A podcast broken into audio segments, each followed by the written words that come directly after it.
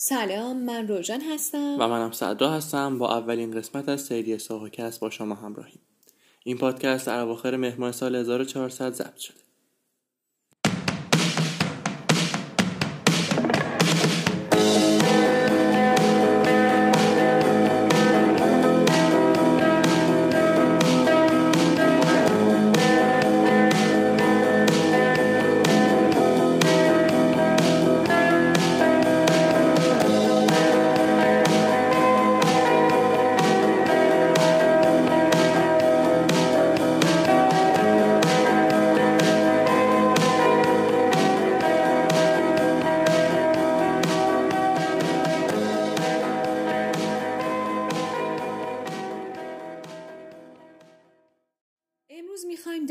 با یکی از مراسم‌های عجیب و هیجان انگیزی که هر ساله داره برگزار میشه با شما صحبت کنیم و اونم چیزی نیست جز متگالا.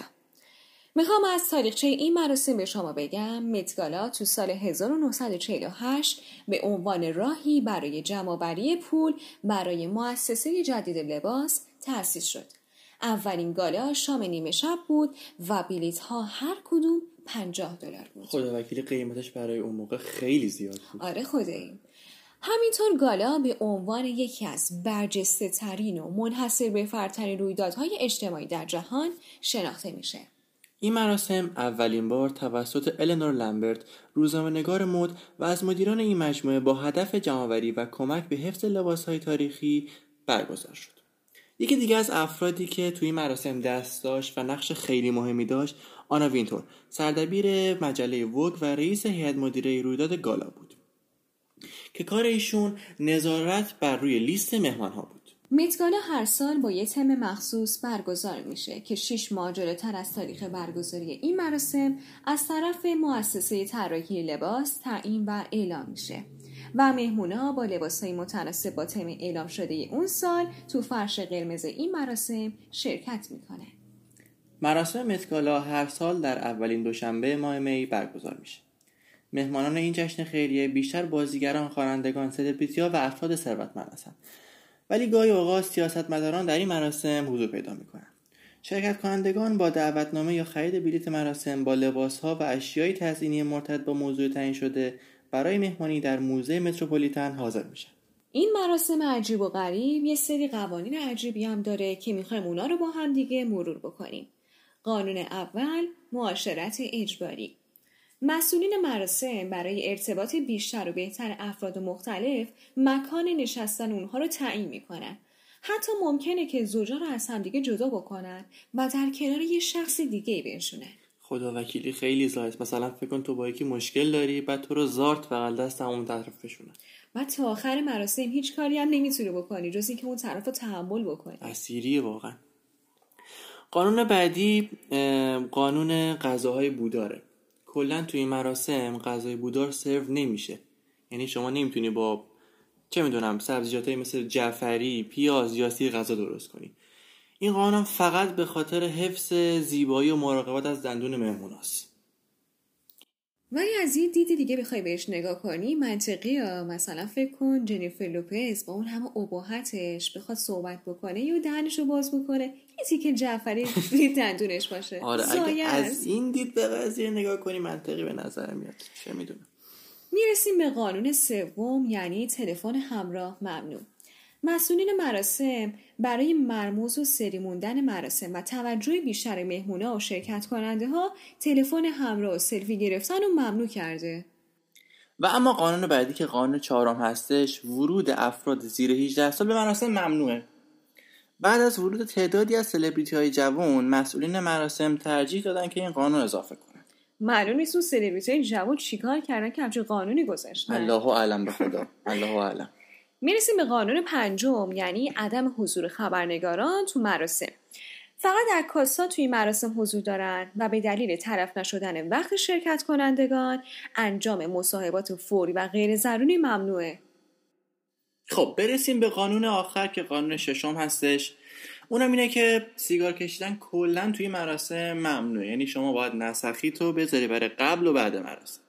حالا یه سری عکس از سیگار کشیدن سلبریتی‌ها تو سال 2017 پخش شده، مثل داکوتا جانسون، بلا حدید اون چیه صدر رو بذارش کنار بابا ول کن.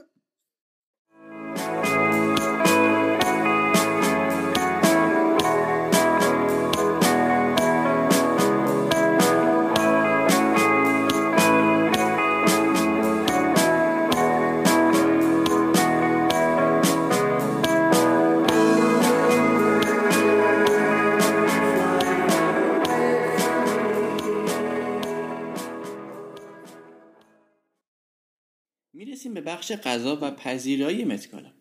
مارکوس ساموئلسون، استاد معروف آشپزی و بون اپتیت، برای متگالای امسال 10 آشپز نیویورکی رو دعوت کردند که در بین این لیست اسم نسیم علیخانی، سرآشپز حرفه‌ای ایرانی ساکن آمریکا که صاحب رستوران سفره در بروکلین نیویورک است، به چشم می‌خوره. ایشون اولین سرآشپز ایرانی هستند که برای اولین بار تو تاریخ 73 ساله این مراسم مهم دعوت شدند. در تارنمای رستوران سفره این جمله به چشم می‌خوره: فلسفه ما ساده است، غذا باید اصیل باشد، به بهترین نحو مهیا شود و خوشمزه باشد. این رستوران چه برای ایرانیان ساکن نیویورک و حومه و چه برای غیر ایرانیان مورد توجه قرار گرفته است و در لیست بهترین های بروکلین از رتبه بالای بین رستوران های پرطرفدار این بخش از شهر نیویورک قرار دارد.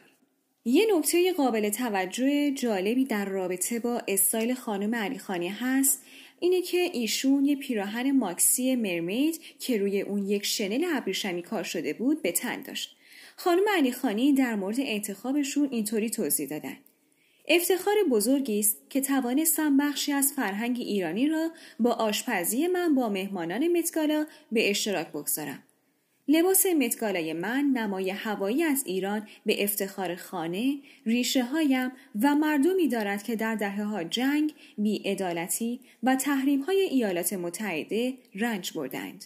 من در کنار مردم ایران هستم و از تاب آوری آنها در برابر این همه سختی الهام می‌گیرم. سرآشپز نسیم.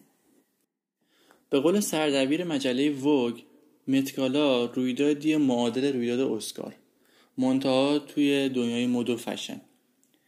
موضوع متگالای امسال هم استقلال آمریکا بوده و دعوتنامه و بلیت مراسم امسال $3,000 بوده، چیزی معادل 700-800 میلیون تومان تو ایران اگه با دلار الان بخوایم حساب کنیم. یعنی فکر کن 800 میلیون پول بدی نه بتونی از خودت سلفی بگیری، نه بتونی سیگار بکشی، غذای بودارم نمیتونی بخوری، کلا هیچ غلطی نمیتونی بکنی تو این مراسم. یه چیز عجیب و غریب دیگه هم هست، اونم اینه که اگر یک سال به این مراسم دعوت بشی و به هر دلیلی تو اون مراسم حضور پیدا نکنی، از سال بعد شما جایی تو اون مراسم ندارید. صدرا، در ادامه حرفت یه چیزی اضافه بکنم. خبر داری که بیاسو همسرش جیزی به خاطر اینکه مراسم متگالا با برنامه تفریحی آخر هفتهشون تداخل داشته به این مراسم نرفتن؟ واقعا؟ آره خدایی. این دو کفتر عاشق تو یکی از بزرگترین کشتی‌های تفریحی بودن که متعلق به جف بزوس، یکی از میلیاردرهای معروف دنیاست و صاحب شرکت آمازون هم هستش. این کشتی 55 خدمه و امکاناتی مثل سالن بدنسازی، استخر و جکوزی، سالن ماساژ و غیره هم داره. صدرا، تو اگه جاشون بودی چی کار میکردی؟ خدا وکیل، اگر من جای اونا بودم مراسم نمیرفتم. 2 دقیقه خودتو بذار جای اونا. فکر کن توی کشتی باشی با زنت، سالن ماساژ باشه، استخر باشه، وای سونا و جکوزی هم باشه. دیوانم مگه ول کنم کشتی رو؟ میچستم صاف به کشتی. کار خوب میکردی. میدونم مهمانان امسال متگالا لباساشون رو به طور کلی از سلبریتی های گذشته الهام گرفته بودن.